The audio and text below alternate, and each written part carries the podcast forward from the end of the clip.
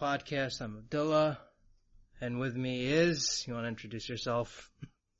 Sure, this is Mick Wingert, voice actor. Yeah.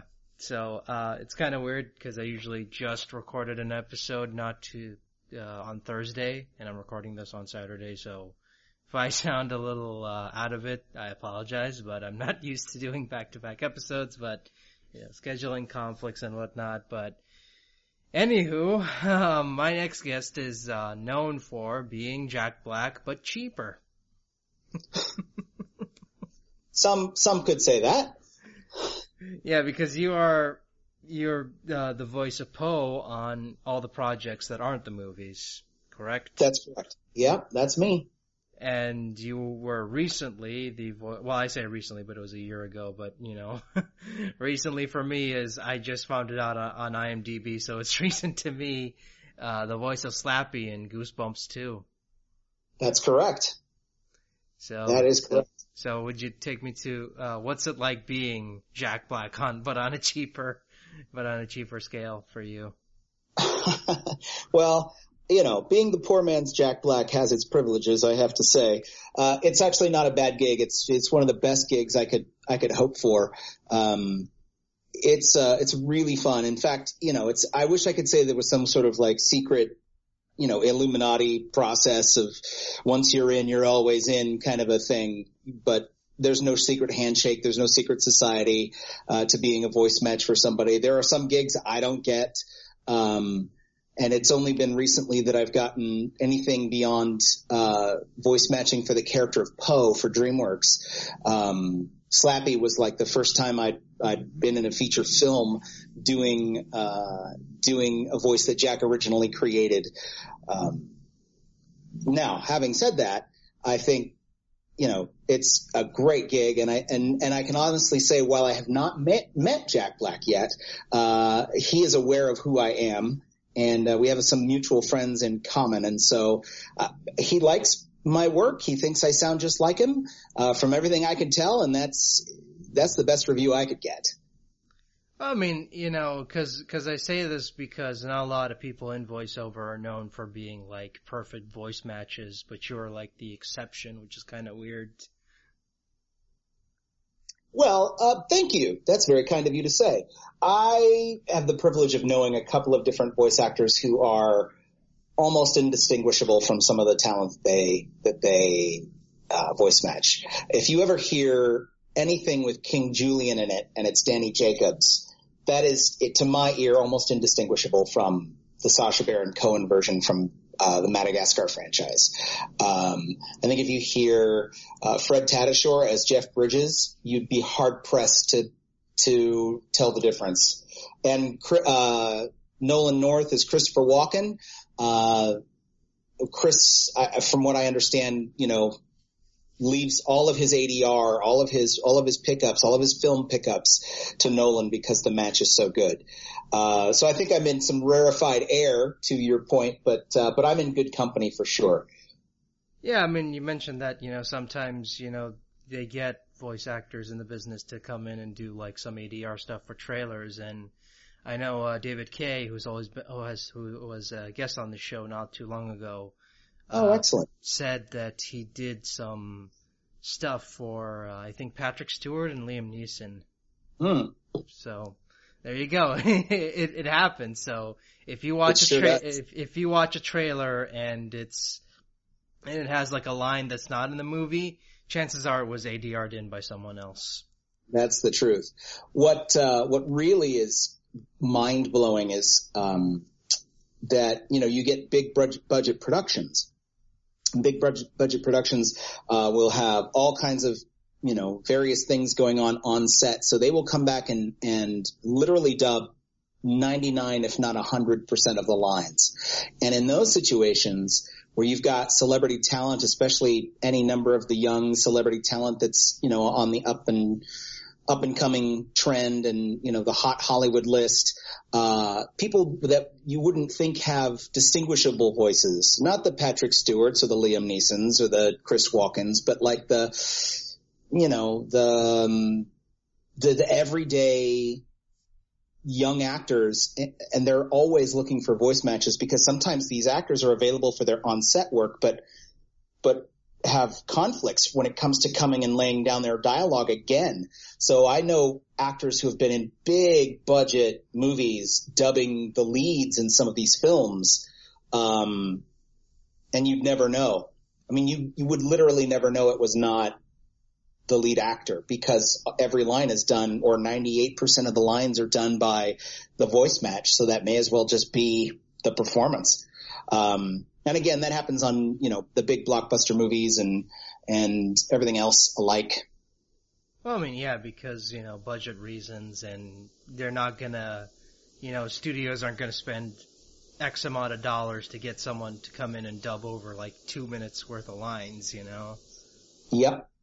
Yep. So, so that's a process that I think that's really interesting that not a lot of people know about when it comes to voiceover, but I, but I find it interesting. That's why I bring it up. Yeah, absolutely. And, and is it like weird having people come up to you and, and, uh, and, and, and say you do like such a great Jack Black that they don't, don't know that, that they don't know there was someone else. They actually thought it was Jack at first. It's actually one of my favorite things. Um, when I say that I voice match Jack Black, uh, people don't realize that uh, unless they've worked with me or they know me by my reputation. But when I'm encountering somebody that I'm working with for the first time or isn't aware of my work, uh, I'll say, "Oh yeah, I started doing Po about ten years ago for DreamWorks, and I'm a voice match for Jack Black." And go, "Oh, really? That's that's fascinating." And then I just start doing it. I start talking like Jack, like this, and I just, you know, do the whole facial thing that comes with it, and just you know, throw it all thick like right on there. And I, I layer the jack sauce on there. And the best thing is to get their reaction after they're like, whoa, what the heck? Oh my gosh. And, uh, and that's always, that's always the blast. Um, you know, there are also times I think people who are familiar with my work will put me on the spot and ask me to, to do Jack on the fly and that's okay. That's fun too. And you also do Iron Man for the Marvel stuff. It's true. I do a Robert Down a Robert Downey Jr. inspired Iron Man for the animated universe. And when I'm doing that particular voice, it's, you know, like when I'm doing Jack, it's closer to my own. I just articulate differently and I pick up words differently because that's how he does it. Yeah, because he has a lot of like pauses in, in his in his um inflection. If you watch Correct. his movies uh, close enough and pay attention to to the dialogue. mm-hmm. And it's kind of weird, like watching, because you came in later in the later seasons. Because uh, first it was Adrian. I cannot pronounce his last name. I'm sorry. Pa- Pasdar. Yeah, Adrian Pasdar, and he got replaced due to other conflicts that he had that he couldn't uh, that he couldn't do. So I'm, I'm kind of wondering what was that like for you uh, coming in late late into the game. Wow, it was it was a huge honor because uh, what happened, I think, and again, I don't know all of the ins and outs. So I don't want to talk out of school in terms of you know what worked out for Adrian or, or didn't work out. But uh, here's what happened from my perspective. There was uh, there was a project coming through that the talent agencies in town got for Marvel Superheroes Frost Fight, which was going to be, you know, kind of a younger kids adventure, adventure 90 minute direct to video Christmas movie and, uh, totally animated. And the auditions came through for that for a couple of parts, but one of which was Iron Man. And uh, I had heard Adrian do his version of Iron Man, uh, specifically in uh, Lego Marvel superheroes video game, the first one. And I, I mean, I, I, think he does a great job. It's, but it's definitely him. And I'm a huge fan of Robert Downey Jr. as Iron Man. I, I, you know, to be bluntly honest, and I've said this in other interviews, other places, like I wasn't really all that compelled by Iron Man growing up. But when that 2008 film hit, I think he just brought such a life and understanding to the part of Tony Stark and the writing was good and the performance, the performances were, you know, out of this world that I became a huge fan. I'm, I mean, uh, all, all deferences to Avengers Endgame aside, I would have watched that character totter out at 80 years old to get in that tin can suit. Uh, as I'd pay good American money to see that. Um, because I just thought his performance was phenomenal as that character. So, uh, so when I got the audition, I thought, there's no, there's no better, more consummate Iron Man than, than Robert Downey Jr. So when I, I approached the sides, I wanted to throw in some of that flair and I wasn't going specifically for a voice match, but what we in the industry might call a feel alike. So it feels like the same person. It may not sound exactly like the same person, but there's some certain personality traits that are, that are the same across mediums or across media, I should say. Um, and the attitude is the same and the point of view is the same. And uh, I caught somebody's ear at Marvel and did Frostfight. And before I knew it, there was another project that, uh, I guess Adrian was unavailable for because they asked me if I'd do a, a made for TV special Lego Marvel, uh, short and I was involved with that. And then, uh, next thing I know, I'm getting a call saying, we want you to come in on Avengers Assemble, a season four and uh, portray Tony Stark Iron Man, and I was over the moon. There's no better feeling, of course, than than when you're an animation talent than booking a series. It means regular work, supporting the family, but it also means you know you get to play every week. And in in my fortunate situation, um, both the Frostfight gig and the Avengers Assemble gig uh, were all done in group records. So I got to be in the room with Roger Craig Smith and with um, you know Travis Willingham and Laura Laura Bailey and Troy Baker and all the folks who are doing the Avengers cast right now, and and we just got to have a great time bringing animated characters to life. It was really fun. Uh, so then, you know, Black Panther's Quest came along, uh, season five, and I believe, I mean, as far as I know, that's the final season of Avengers Assemble. Uh, but Disney's coming up with streaming content and you never know where it's going to go from here. So, um, you know, you can keep your fingers crossed. There's, uh, there's no word on the street as to what, what the future of the Marvel animated universe is going to be. I know that with Marvel Rising, I've done a couple of cameos as Tony Stark in that universe, which has been fun. Um, the Heart of Iron short that was produced, um, which I think is also available on Disney streaming, um, and some other projects that are some Marvel Rising stuff. I did a motion comic centered on the character of Quake as Tony Stark. Um, just some really fun, uh, opportunities to, to stick around. That's the, that's the best part, Abdullah, of playing, uh, Tony Stark is he's like the coolest cat in, in the Marvel universe. So writers like to add him for a little pepper and a little spice here and there.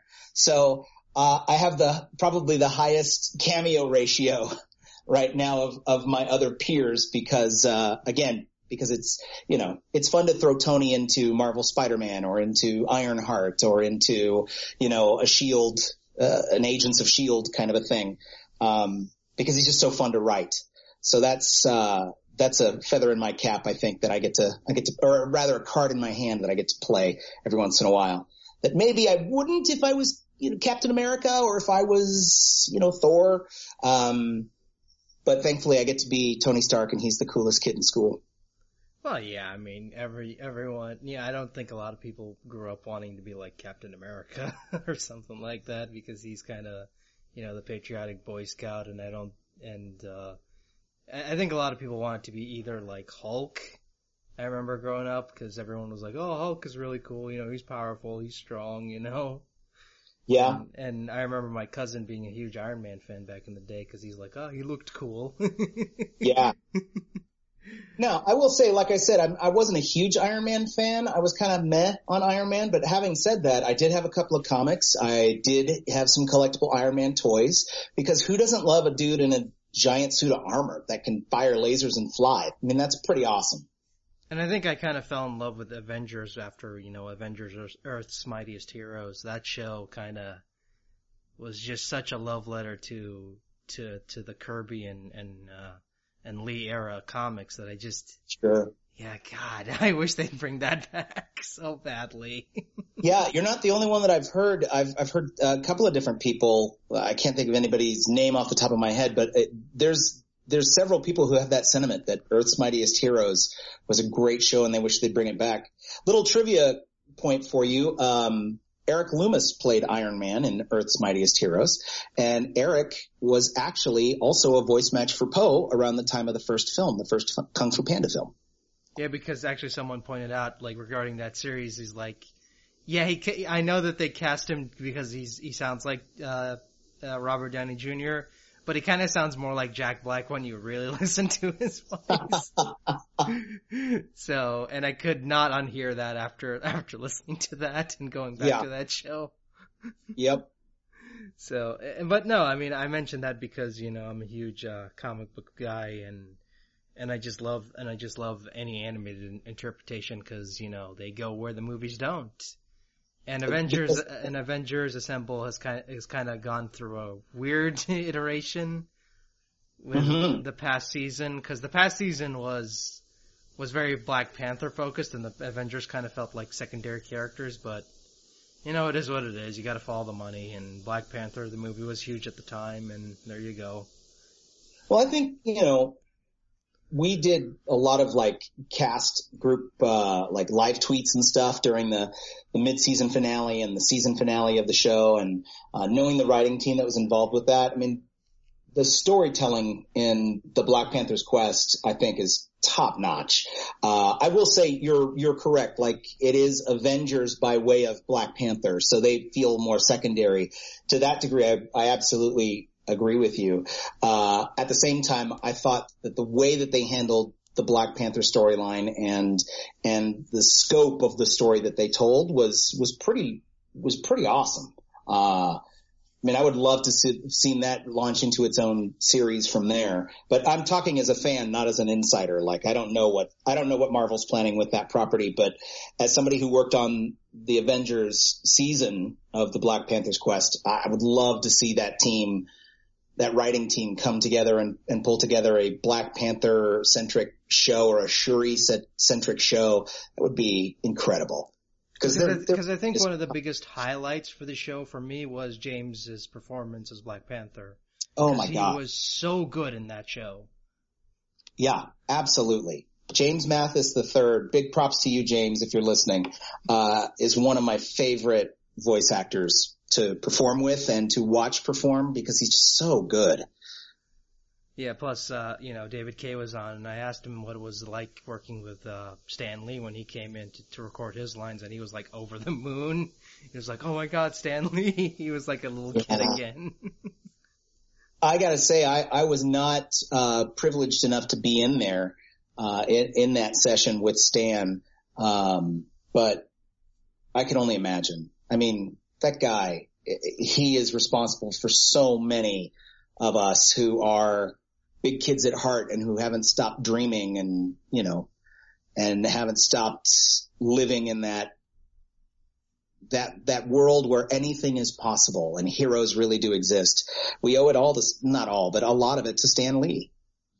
Well, yeah, I mean, because he's kind of sadly he was the last line of you know the last uh, connection between the the the mainstream and the and the comics scene. You know, he was the one of the few people to bridge the gap between like uh, being uh, being uh, appealing to to a wider audience with comic books. Because I don't think any of the other creators can do that. Yeah, I think he's also really one of the last, and, and I don't know he, that he is the last, but he it felt like Stan was one of the last, or at least the last significant tie to the golden age of comics. Because you know he got his start as what a an errand boy for Timely Comics uh, back in the 40s, um, and and then stuck stuck with it as it became Marvel, and then was editor in chief and so on and so forth. Literally worked his way up uh, from from like errand boy or stock boy to head of the company, and and so he was he was one of the few people uh, who in 2019 could still reach back and say, I was there in the golden, in the golden age. Uh, we still have a lot of silver age creators around, people who are doing comics in the 60s, uh, into the early 70s. Um, some bronze, of course we have a lot of bronze age creators. We have a lot of creators who can go back to the 80s and 90s and whatnot.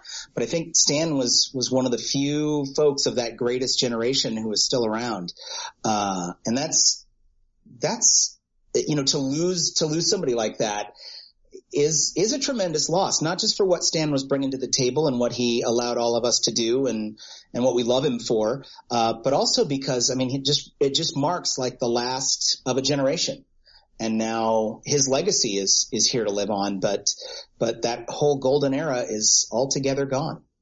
Yeah, and it's sad because you know, because yeah, I mean, I know Jim Starlin was in Endgame, but how many people actually know that? You know? yeah, well, yeah.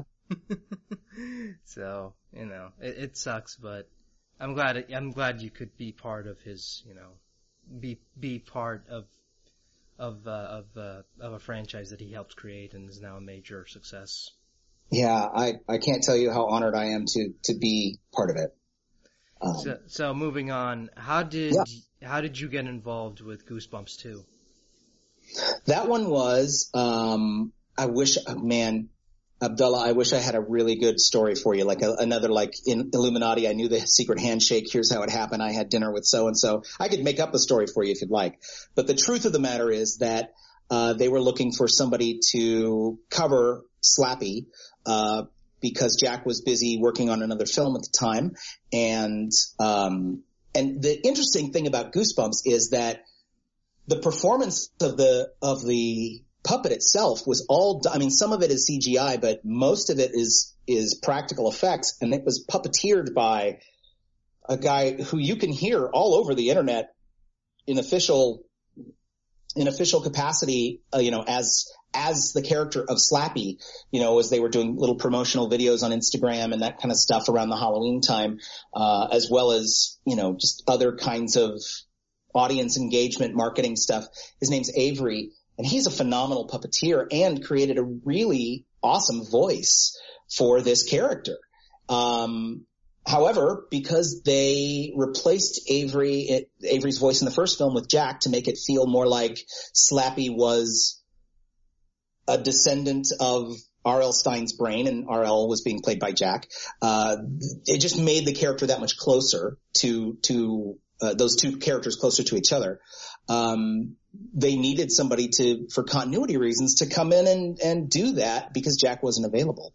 Thankfully, I was able to audition it, uh, got a uh, sample for the voice match, went in, auditioned my role, and sat back and just waited and, you know, went on with, went on with the rest of my career at the time. And, and then all of a sudden I got a call from my agent. Hey, they want you in as Slappy.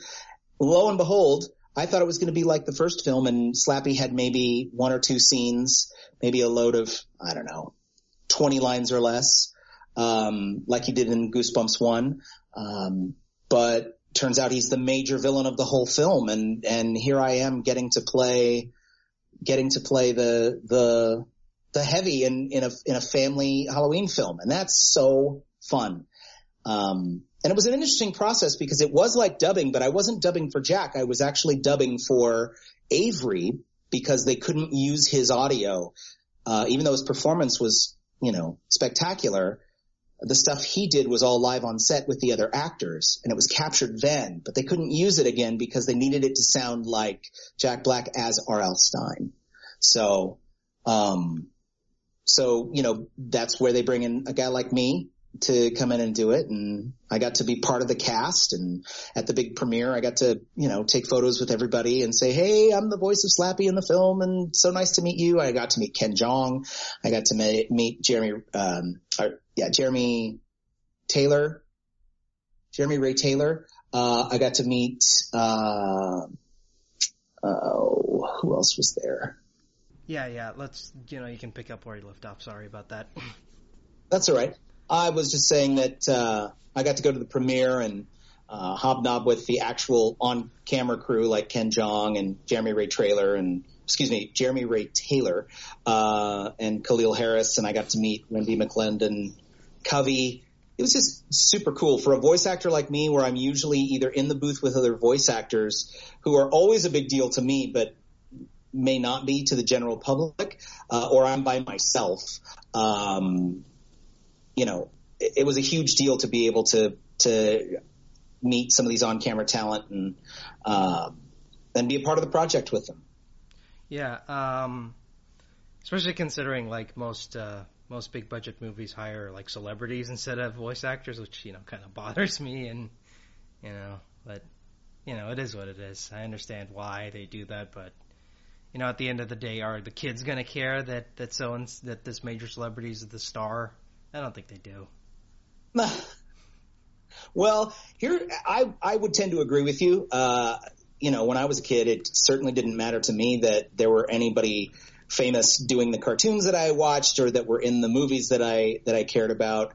Um, you know, the kids movies that I watched. Uh, as long as the movies were good and the performances were compelling and and they captured my attention, that was what was important to me. I will say, however, and I was just having this discussion with another industry pro.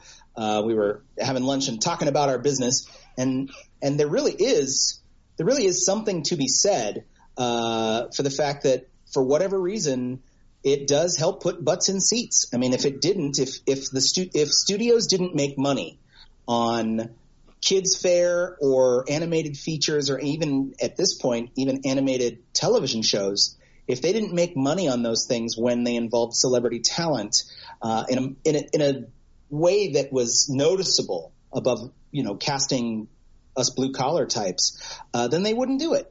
But they do continue to do it, and it's it's not just ego stroking. I'm I'm confident that uh, that these studios, because they're businesses, they're not into throwing good money after bad. So for whatever reason, it does put butts in seats and brings in the revenue and and increases the revenue for the studio. Um, so I don't think that the trend is going to go anywhere anytime soon. I mean, I, I don't have anything against like celebrities coming into voice act because again, I'd be a major hypocrite if if I did because I grew up with guys like Clancy Brown and, and Mark Hamill doing voices on on DC shows, and they are and, and, they're celebrities, and and Tim Curry is another one I grew up with, and he was on tons of cartoons. It's just I don't like the fact that they that they put the marketing above all the, above the quality of the film. Like, ah, yes. Yeah, it's like, yeah, I know who's in it, but is the movie any good? You know? I hear what you're saying. And that's kind of what bothers me. I mean, that's kind of the, the discussion. And plus, it, it is insulting that um, the Scooby Doo cast weren't even, like, given a call to, to, to reprise their roles for the upcoming movie. They were just, like, replaced like like that. I think there's a lot of fan reaction like that out there that you're expressing. I think a lot of fans of, of uh, the voice acting community at large, but also specifically of Scooby Doo as a property, um, have expressed a lot of the same things. I, I personally don't have um, as strong an opinion on it, but I have heard all over the Twitterverse and other social media just the outrage and and I can understand it. I mean, if you think about it, Frank Welker, who's been doing Freddie Jones uh, recently, has been doing Freddie Jones since the beginning. So uh, you get a legend like Frank, somebody who's worked alongside the Daws Butlers of the world and the late Mel Blanc and some of these other icons of of entertainment, and has been doing this character for you know sixty years, uh, nigh under sixty years. Uh, I can understand that outrage. I mean, he's he was the only one who came back, and I, and I, yeah, I, I kind of get why, but at the same time, it wouldn't have hurt to to give you know the other the other cast a call and just tell them, hey, you know, would you be interested? You know, I mean, it doesn't have to. You know, they, I understand like voice actors get replaced more than James Bond actors, but at the same at the same time, it's like you know, a call would be nice. You know. Fair enough.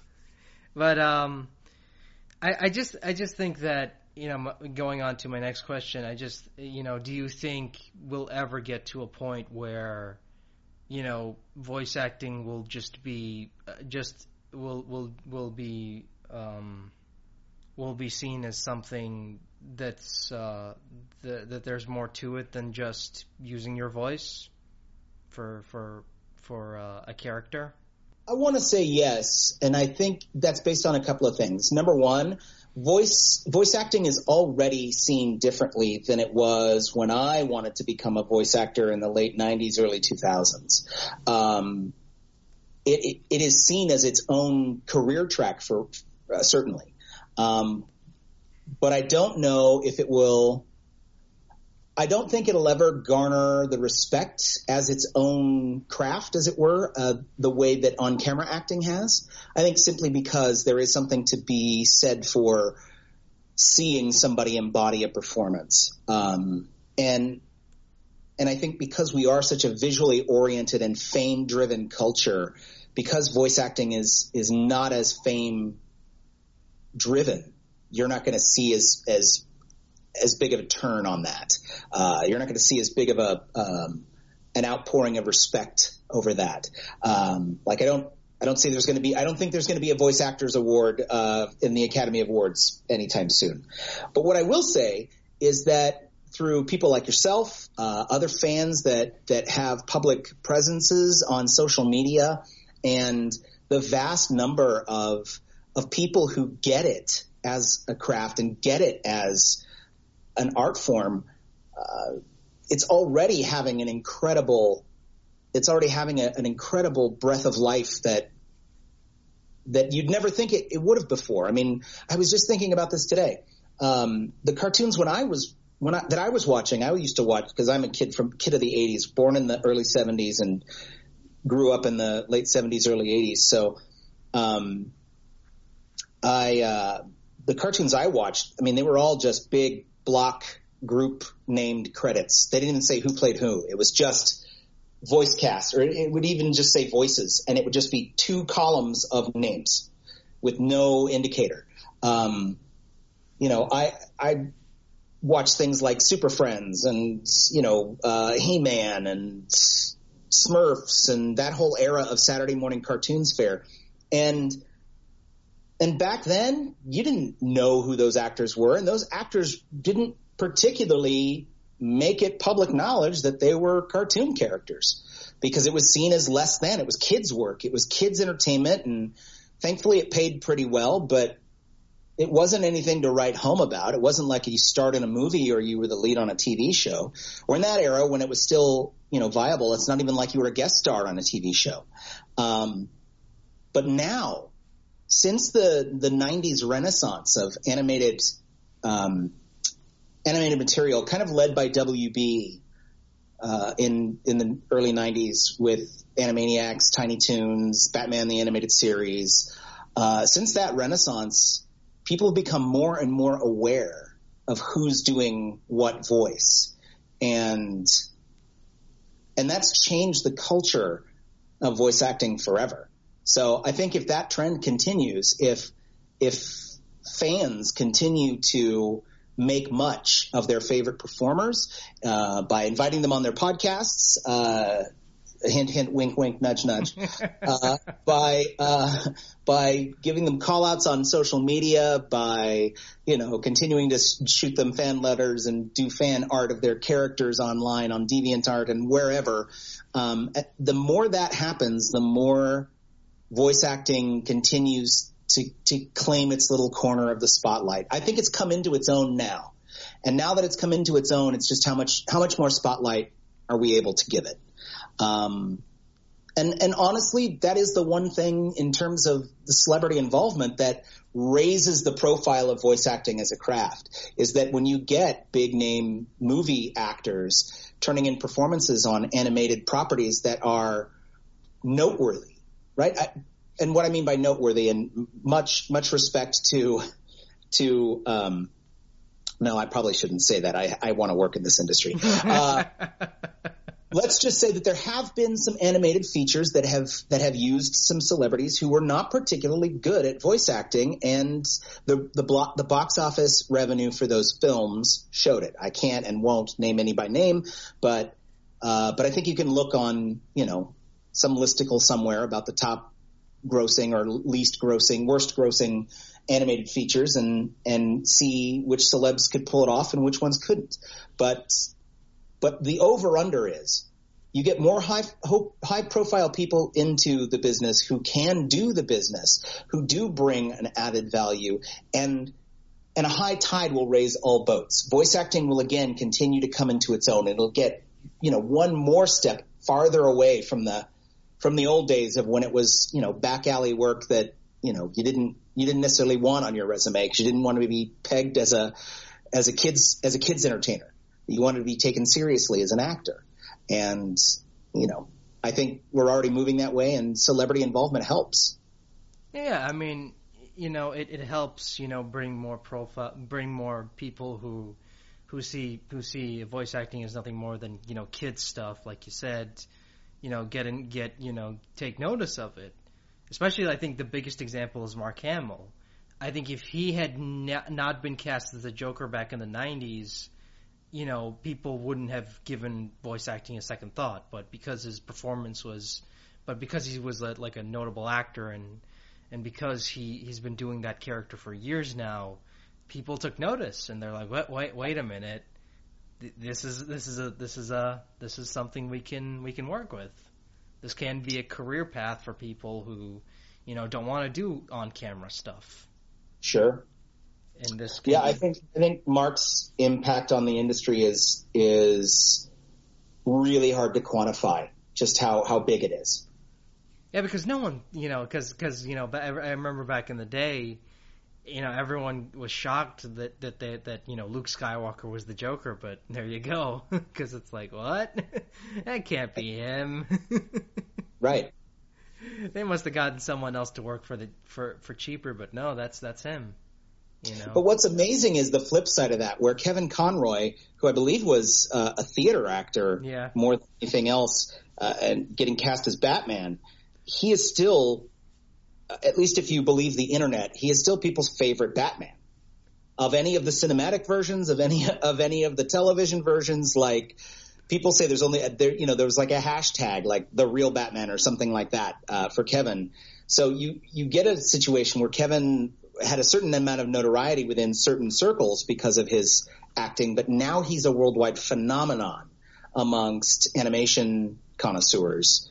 Um, even though he had essentially come from obscurity, at least on a worldwide stage perspective. Um, and, and that is super cool too. To, to see somebody like, like a Kevin Conroy, who's not Mark Hamill, who didn't play Luke Skywalker, who wasn't a global phenomenon already, become the world's favorite Batman. And that's that's what, awesome. yeah, that, that's that's another thing people don't realize about about voice acting is that it can open doors and and and and make you an icon amongst people who who, who like who like the stuff. so yeah, yeah. In the last couple of years, I've been doing a lot more dubbing for anime projects, and um, find it it's really fun. Um, as you may or may not know, it's a completely different pay structure from working in animation or interactive video gaming, and so it's um, it's not often sought after by actors at my at my level. But part of it is it, it just it's so much fun to be a part of, and it's and it's a great way to connect with um, really committed fans. Uh, because as I've found in my experience of both watching uh, Japanese anime as well as um, going to conventions and, and moving amidst um, circles of friends who are fans of anime, um, the fandom is real there and very, very loyal.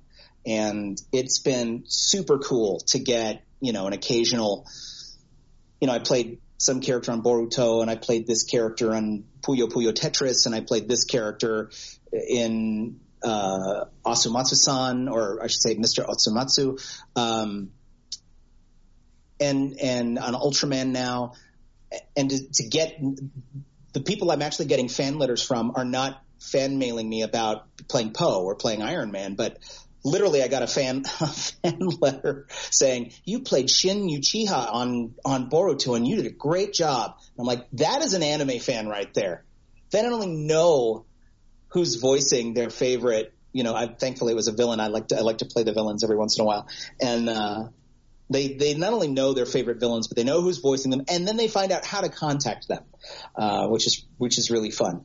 Uh, so I've I've really enjoyed that process and getting into that that realm, not only because it's a different skill set in terms of of dubbing, but also because the fans are incredible and and the cultural touchstones you get to be a part of in somebody's life are significant. And how was the and how was it walking into the dubbing experience for you? It was really hard to begin with. I mean, I got to say, um, I'm a I'm a member of a coalition right now called the Coalition of Dubbing Actors. Um, hashtag uh, Coda Unite. Uh, or hashtag dub love, I should say. Uh, it's at Coda Unite on Twitter.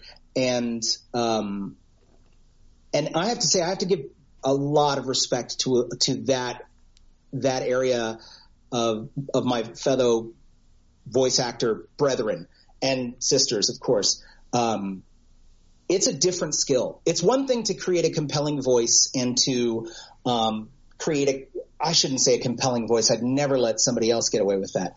It's one thing to co- create a compelling character that might have a unique voice. That's what I mean to say. But it's a whole other thing to do that while matching the lip flap of a pre-animated uh, piece of footage and matching the performance intensity of another actor in a completely different culture while trying to make it mainstream for your culture. So it's a process of localization, uh, matching the performance, matching the animation itself in your performance, and hitting all your cues word perfect. It is really hard. Um, not in the U.S. market, but overseas, there's a there's an Avengers show called uh, Marvel Future Avengers, and it was done by Disney Tokyo in partnership with uh, with an anime studio, and that's what I cut my dubbing teeth on. They brought me in as Iron Man, thankfully, because you know half the time the mask is on and you don't have to worry about lip flap. But that's where I cut my teeth. And now I can say I can match lip flap. It's not a big deal. I get called in for other things. I audition for other things. Um, and, and I enjoy the process. But when I was, you know, I would lean on those, on those shots of Tony when he was dressed up as Iron Man and I didn't have to match that, those stinking lips, uh, because they're, they're just gonna go. And if you don't have a syllable for every time that mouth opens and closes, uh, it's not gonna line up. And if it doesn't line up, it doesn't look and sound right. So. Um, and, and it helps that, you know, you worked with a lot of actors who have, uh, cut their teeth on with dubbing before they went on to Western animation.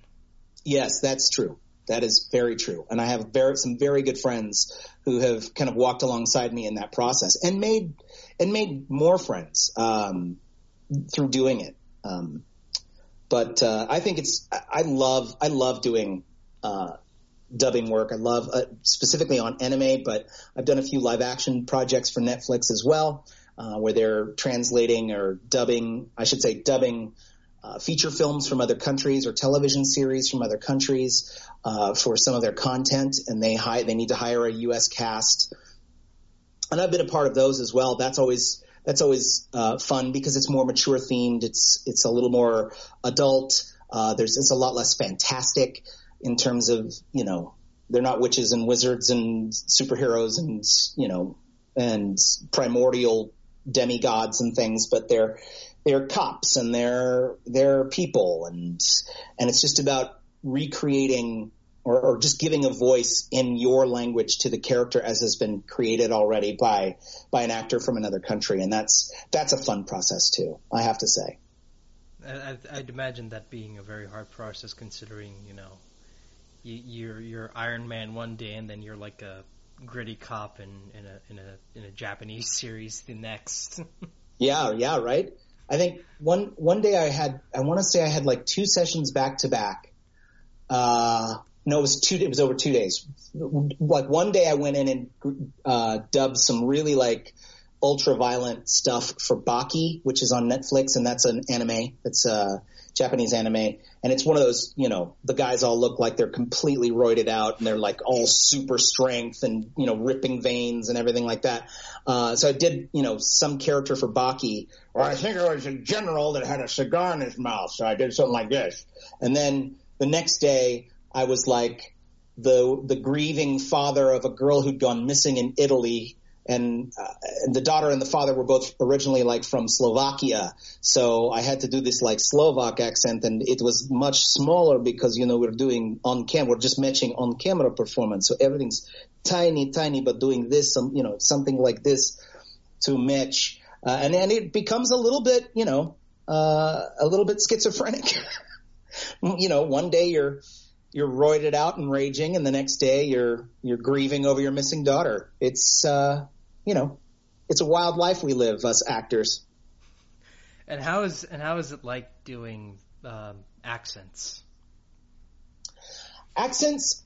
It's been my experience that you come at accents a couple of different ways. Um, and the folks that I've found that are the best at doing accent and dialect work, I don't know that I would con- mm, consider myself one of the best. I, I, can hold my own when I need to, but um, but accents you you come by it one of two ways. You either you either learn them by ear, which is you you listen and repeat. You listen and make that sound back to you know and recreate, uh, or you study phonetically how the phonemes are are created in each dialect of the English language. Um, and I, I, I don't teach how to do. I'm a voice actor and a coach as well, voice acting coach.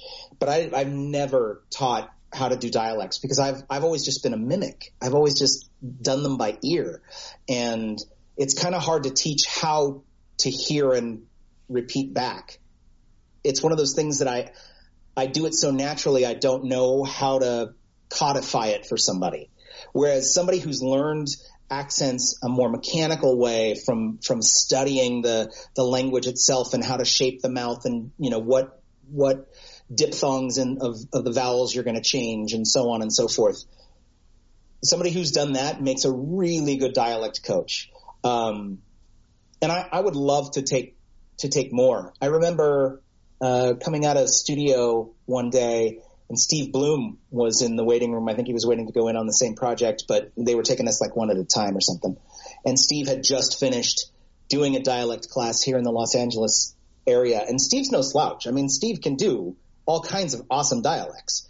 But he's like, yeah, I just felt like I wanted to get sharper and more more accurate on what I was doing. And he just raved about how awesome it was to take a dialect class uh, with the teacher, who I cannot think of now at the, the top of my head.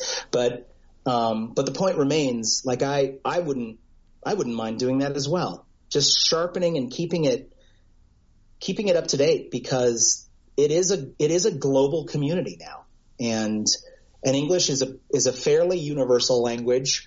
Um, and the ability to, to portray someone from another locality or region speaking English can be a real asset if you do it well because that's another thing I find real interesting is that, you know, uh, uh, most uh, live action stuff they cast like Australians to play Americans, and in, in, in animation they cast Americans to play other other nationalities. Yeah, yeah it's true. What's re- it's really really odd. Uh, yeah, I don't know why that is. I I've met several Aussies with really good American accents. Uh, and you know, you grow up with a certain dialect, you grow up with your home dialect and you don't think you have an accent. You think this is the way words should sound. It's everybody else who's wrong. Uh, but, uh, but yeah, I've heard, I mean, my mind was, was totally changed, uh, about that when I first came to Los Angeles about 14 years ago and I heard people from, from places that I consider having accents uh, do American accents and went, oh, you really can make yourself, you can put on an American. You can totally put on an American accent. There are ways that we speak that can be emulated, just like an American would emulate a British accent or an Australian accent or a Kiwi accent, uh, you know, or Mongolian or Slavic or whatever. Like just like I would modulate to sound like I'm from a country other than my own, somebody else does the same thing for American. And it, and it really helped me, you know, keep things in perspective. Yeah, because it's it's weird because you know a lot of people I know you know say ah, I have an American accent and and it just kind of and I, I, just don't think it I just don't think of it as an American accent because I grew up watching a lot of American shows, and I just assumed everyone who spoke English talked like this. So I just kind of picked that the up. Power of mass media, Abdullah.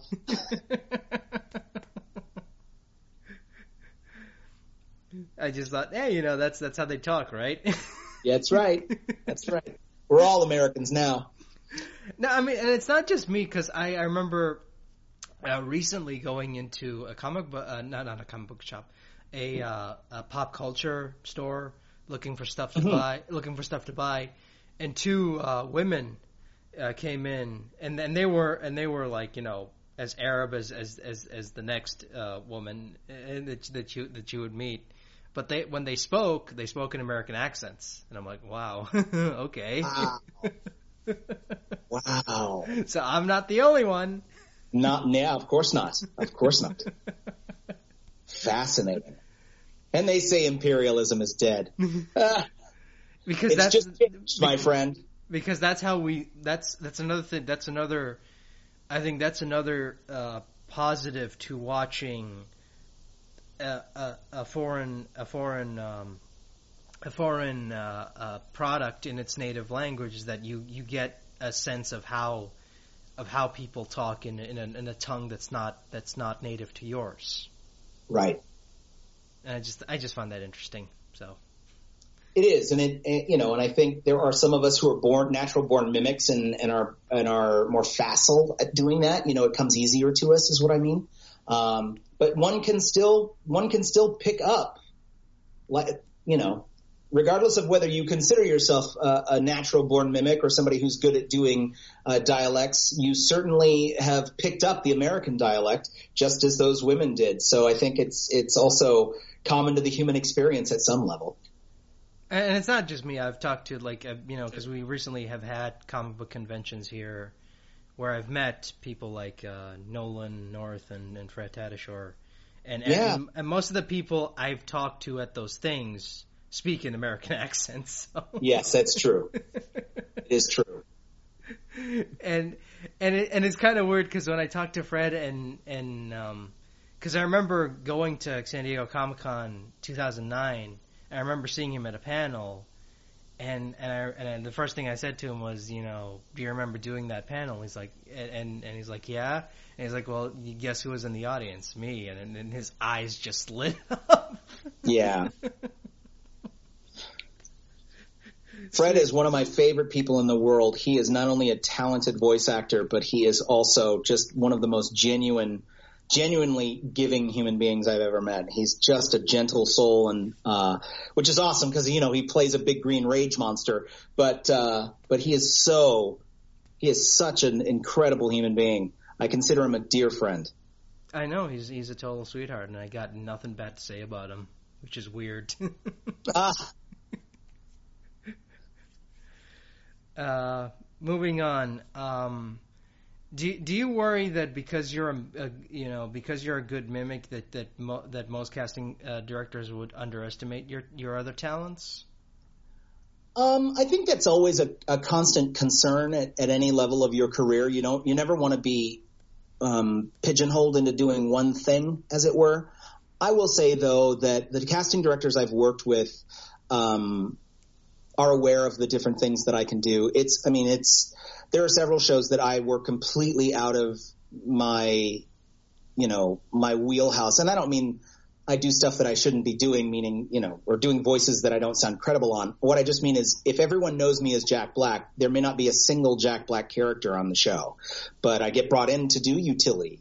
Uh, a lot of the stuff I've done on Elena of Avalor, on Sofia the First, um, stuff that I've done uh, for Vault the Wonder Deer, which again is airing overseas, stuff I've done for um, for Marvel, uh, even. I mean, one episode I was doing, um, what is his name? He was uh, big. They wanted a big Austrian accent. What is his name? It's uh, the, uh, uh, oh darn it! What is? He's a Captain America villain. Uh, Doctor Doctor Faust. Felix Faust.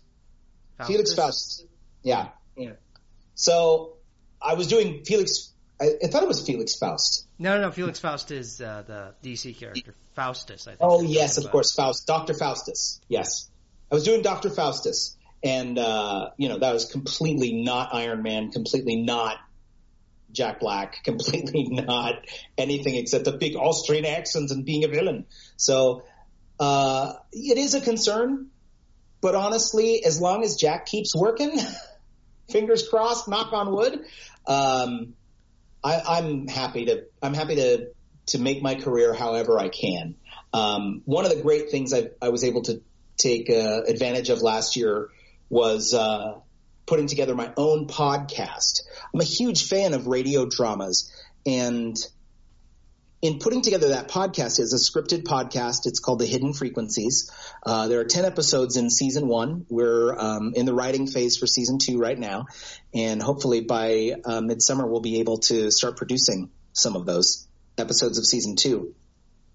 But it put me in the creator's chair, and that really let me understand the, the value and the merit of of doing something outside of that wheelhouse that I was just talking about. You know, just being able to, to play a role, to do something that not only wasn't a voice match or a character I, you know, was used to playing, but also to, to do a, to do a completely different role in the industry that I never, that I've ever done. I've never been an executive producer or showrunner on anything and to showrun my own podcast and have people like, um, you know, Cristina Vee and Roger Craig Smith uh, again, and James Mathis III and Daisy Lightfoot and um, any number of working pros, Mela Lee, um, come on the show and and get Fred was on the show, Fred Tatasciore, Cissy Jones, Josh Keaton, just to have them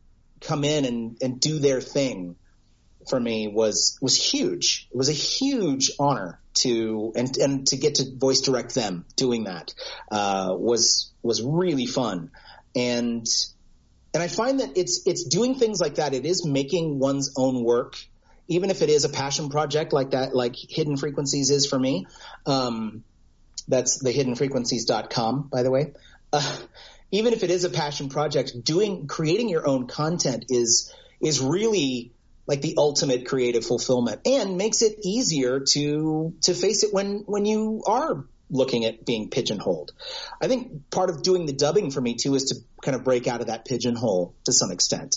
Uh, you know, I've played everything from a teenage kid on Boruto to, uh, you know, a middle-aged ninja on Naruto to uh, an alien that looks like a uh, a boiled shrimp on uh, Ultraman to uh, again, the, the hard faced general to, you know, any number of great fun characters that are just outside of that, of that what I'm known for box. Uh, because I've, I've jumped into dubbing and, and haven't been too, uh, elitist or proud to say, Hey, yeah, that is work I would take and that is work I would like to do. And that is a fan base I want to connect with. Yeah, because uh, we we've had voice actors on the show, and, and they're like, yeah, I mean, anime is great and all, but it doesn't doesn't pay that much, so I'm not I'm not doing it. so. Yeah, I I get that, and and when it comes down to you know paying your bills or not paying your bills, uh, we all want to work that better contract. Um, you know that's part of what CODA is about. The Coalition of Dubbing Actors is about in in crude in excuse me improving working conditions and and and whatnot across the board for dubbing all over the industry. Um, but there's also part of me that says if I have, if I'm between animated gigs right now and it's not taking anything away from me to go in there and, and do it, I may as well go do it because it's a good time. And I get to play things I would never have played. I was on Sailor Moon for a couple of episodes and one of them I played like this young struggling artist and I, I did the whole thing like this. He, he was kind of a guy that has some very very altruistic ways of looking at the world. And, you know, I would never, I would never book that guy in, in regular animation. I, I just don't skew that way. Yeah, I was just saying, I, yeah. I, I was, oh, it's all right. Uh, I was just saying that if I'm not working otherwise, uh, there's no, there's no harm in jumping into the booth and playing some of these characters that I otherwise wouldn't have gotten cast as. So. And and uh, as, and do you think that you know doing dubbing has has helped you become a better actor? Yeah, because it's a specialized skill set. Uh, but again, beyond that, it, it also a lot of, especially when you're looking at anime or you're looking at dubbing foreign television or foreign features, you're dealing in smaller performances. So you're not looking at doing cartoon characters. You're dealing in a much smaller, more more muted palette, and that that stretches an actor to play drama when so much of of animation is comedy driven. To play drama or to play, you know, terror or supernatural, you know, adult themed performances in anime or in, you know, television really does stretch someone and I've I've found that it stretched me. That doesn't mean I'm you know I want to trade in everything I've got and just go do a- anime for a living. It's more that I just value that part of it. I value the part of it that brings that brings you know the challenge of the new skill set and the the ability to to do stuff that's outside of the com- comfort zone. And I don't think a lot of people I've talked to, you know, um, uh, think that think like that because you know they have that mindset of I'm, I'm not trying to dis- dishearten anyone who's has been on the show. Everyone's been lovely, but you know from what I've uh, from what I've gathered is most people like stick to a certain thing that they're good at and that's it. But you know, Yeah. you're you're kind of the first one, first person I've talked to who's like, I want to go beyond that. Well, you know, I'm a trendsetter, baby. yeah, but, but what if? I'm a pioneer. no, you know, it just keeps it keeps life interesting. It really does. And um, and I'm I, if I can step into an area where I'm learning a new skill and I'm finding some competence at it, uh, then I, I want to grow in that area. I think that's kind of fun. I think it's kind of cool. I think it also helps that I'm a uh, that I, I'm uh, a consumer of of certain dubbed projects as well. So there are animes that I've watched that I enjoy, and and the more that I understand them, the more the more meaningful it is to work in them to help tell those stories. So, you know, for whatever it's worth, I I, I don't mind branching out. Now, if you wanted me to, you know, take up knitting or basket weaving or something, I might sound a little different. But we're still talking about voiceover, so it's all good to me. Uh, and and do you and I mean because it's it's you know very rarely do do do you actually you know when if you listen to uh, dubbed anime in English, very rarely do you do do do you um, do do you hear really amazing performances? And not and that's that's not me discrediting the actors but but I'm saying like I think that's the case because because of like it's it's a different process and not a lot of people you know going into that adapt really well to that to that process where you know you have to walk in into a blank room and you have to you know there's these beeps and you got to match the lip flaps and you only got x amount of seconds to do it it's it's a nightmare It it really is. It's a specialized skill. Um, I, I would say that that I've certainly seen some anime, and I I, I can't on and this is me being honest. I can't honestly think of anything off the top of my head that peers of mine have been involved in that I thought was you know stunk up the room. But I have seen some of some of that, especially when I was growing up, and it was a different industry back then, um, where where it was kind of a train wreck. And really the only people who'd stick with it are kids because they didn't care as much. Um, and I will also say that the people who are really good at, at doing the dubs, uh, these days, uh, are really good at doing the dubs.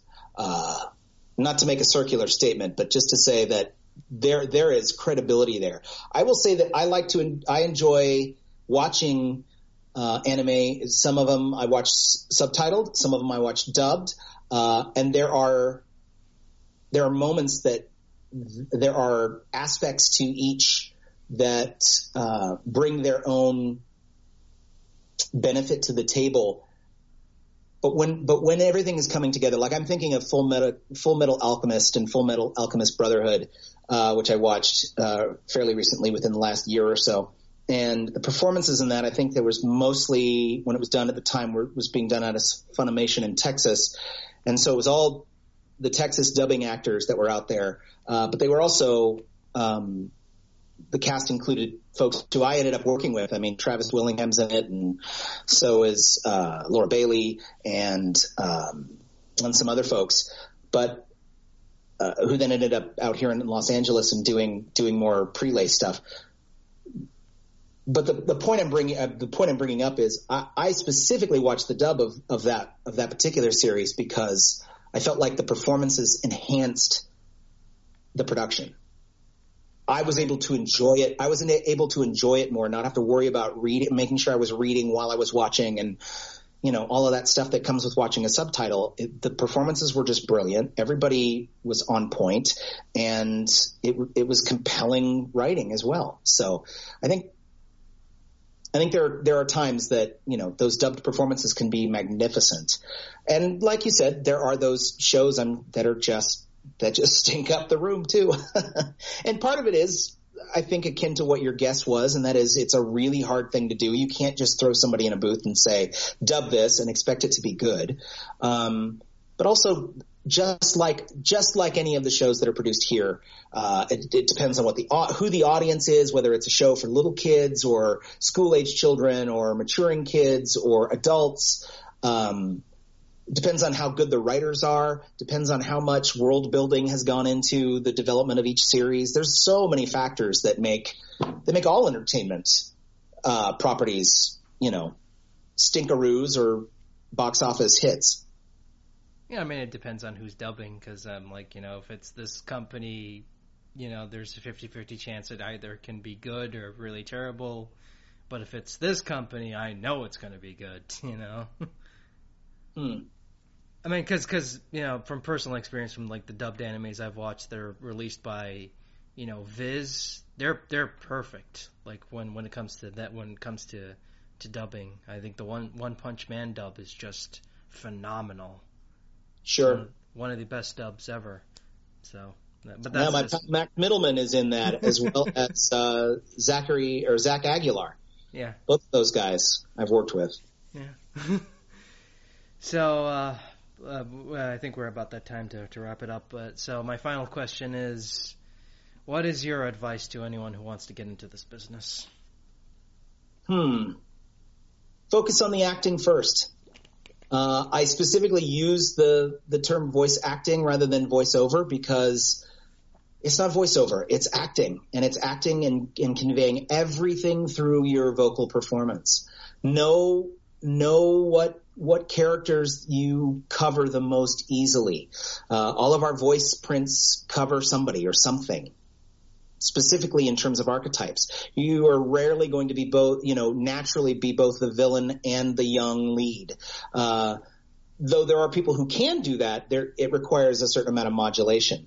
Uh, but know beyond what you can make your voice do, uh, what your voice naturally covers. those kinds of things will help you navigate your way because it's a it's it's a completely different environment now than when I got started because the marketplace is flooded with people who want to do this for a living. And not only that, um, there's a lot of opportunity out there and the pay structure is different than it used to be.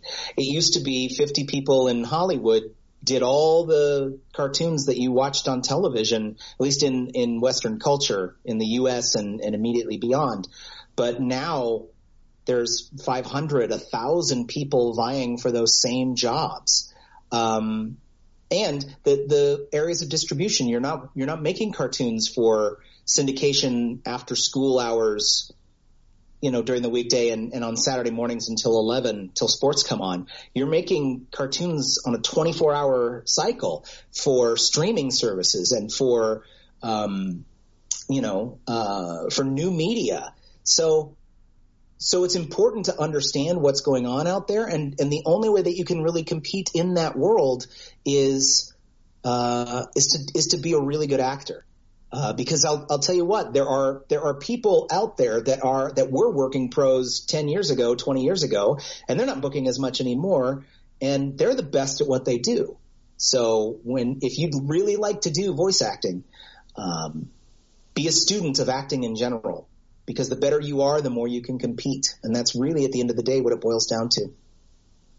Plus, it, it does it it, it uh, doesn't hurt to have experience before coming and like having you know theater stuff or you know. Of course, of course, yeah. Most of the successful voice actors I know of specifically came from a theater background, not even an on camera, though some have done and continue to do on camera. Uh, and not that somebody couldn't cross over from on camera to voiceover, but the, the, the, the through line I have seen on some of my favorite performers that I think are the best in the business is they all came from doing community theater, high school theater, college theater. They they might have a degree in theater, though not everybody for sure, but they all have a background in it. Some sort of stage performing in front of a live audience and character work really translates well to being an animation actor. Well, I mean, unless you know there are some exceptions, obviously, but well, of course. I mean, I mean, we we had we had Cissy Jones on the show, and you know her story is completely different from you know she came from no acting experience into into the voiceover business, and she made a huge name for herself. So she really has, and she's yeah. done a great job. Yeah. But she's done that by growing as an actress. Yeah, uh, and by being a student of her of her craft. And I don't mean the craft. I mean to elevate voice acting to more than just a job, because really it's just a job.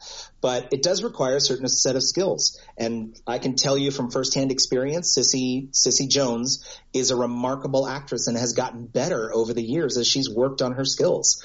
Um, she's one of my favorite actresses of all times uh, of all time, I should say. Uh, so the fact that she did come from a non-acting background is is the exception to the rule for for sure. But make no mistake, she has worked her bottom off in order to be competitive and stay competitive with the best in this business, which is why she's made a name for herself. Also, another thing to, to, to, to, to keep in mind, I think that not a lot of people mention this, but I think it should be mentioned is if you don't make it now, don't don't uh, don't uh, don't don't let it dwell on you. Don't don't linger on it. Just keep pushing yourself forward, and, and trust me, I've seen people who who have who who went from doing like bottom of the barrel like supporting roles to to major starring roles, and there is no there is no oh I, I gotta make it at this age because that's that's you know that's uh, that's that's you know that's a bunch of baloney. It's true. Know. Yeah. I didn't move down to Hollywood till I was 30 and I didn't really book anything until I was about 35 or so. So, you know, that's five hard years in my mid 30s when everybody else has a mortgage and two kids and two cars and, you know, is working their way up the ladder and saving for retirement that I was sharing a house with guys and you know trying to do the hustle on the street to to make the entertainment career happen. Um, I think I think it does help if you are younger because Hollywood tends to be a younger, a youth driven culture. But to your point, if you don't make it right away, um, that doesn't mean you, you should quit. In fact, what I would say is it, it becomes a ga- the game of attrition. You've got to win the war of attrition, and what that means is you know, at some point, everybody's going to give up and start leaving. And you want to be the last person to give up. So, you know, if we want to put it in terms of being on a really, you know, cruddy JD Roth reality TV show, if we're all hanging, if we're all in a contest on Survivor or something or on Biggest Loser and we're all hanging from a bar above a pool, you want to do your damnedest to be the last one hanging on that bar because that's the person who's going to win that challenge. You want to win the challenge by not giving up, that tenacity when everybody else is going home, you know, there's a turnover of, of a million people a year in Los Angeles, which is where most animation acting happens. Not all, but most. Um, and, and so there's a, a million people at any given time coming into LA to pursue the entertainment industry and, or leaving LA to pursue the entertainment industry. And if you can keep from being one of those one million each year, you're winning. You're already succeeding. Now, what I will also say to temper that statement is that not everybody who just has determination should even be a voice actor. It's one thing if I'm a music lover, but I'm tone deaf. If I love music and I want to be a singer, uh, and I'm completely tone deaf, or if I want to play an instrument and I'm completely tone deaf, can't carry a tune in a bucket, then as much as I enjoy that, being a fan of it and just being tenacious is not enough to get me to a level where I can do that for a living. That's not to say I couldn't continue to do that for a hobby or get better or sharpen my skills. Totally could do that. And don't end up on the boulevard of broken dreams if you don't have to. Does that make sense? Yeah, I mean that's that's another thing. You know, people because I see people on Twitter constantly these young upcoming act, you know voice actors who want to get into get into it or like oh I didn't get this I didn't get that my life is over and I'm like dude cheer up. Yeah. Yeah. And like I and like I said it's it's really not the career for for everybody. And not to be a not to be a downer Abdullah but I have told people on several occasions as a coach I've said you know, if you if you can be happy doing anything else, and I mean anything else for a living, uh, go be happy and do this as a hobby or do this as you know something that you're a fan of on the side. But this is a really hard career that has a lot of a lot of trials and a lot of pitfalls in front of it that you'd have to navigate. And if and if it literally isn't something that you have to do to be happy, uh, then there's no reason to to engage in it uh, because it's so difficult. The cost is so high. Um, but for those of us for whom it is, you know, part of our irreducible minimum, there's no there's no there's no other way. And and when there's no other way, the only way to win that is through the game of attrition. You've got to keep hanging on when everybody else falls away and goes home. And finally, uh, where can people find you online? MickWingert.com, thehiddenfrequencies.com. I'm on Instagram at, at MickWingert. I'm at, uh, I'm on Twitter at, at MickWingert as well. Um, and, uh, and yeah, you can contact me through the website, mickwingert.com, as I've said. So I'm, I'm there. I'm available. I'm tweeting, um, and, uh, I'm Instagramming and I would love to hear from anybody, any of your listeners to, you know, who heard this, this episode. So thank you very much for coming on the show. It means a lot. My pleasure. Thank you so much, Abdullah. It's been a pleasure being your guest. And and again, you know, if you want to come back on any time, you're always welcome. Oh, thanks. All right. Bye.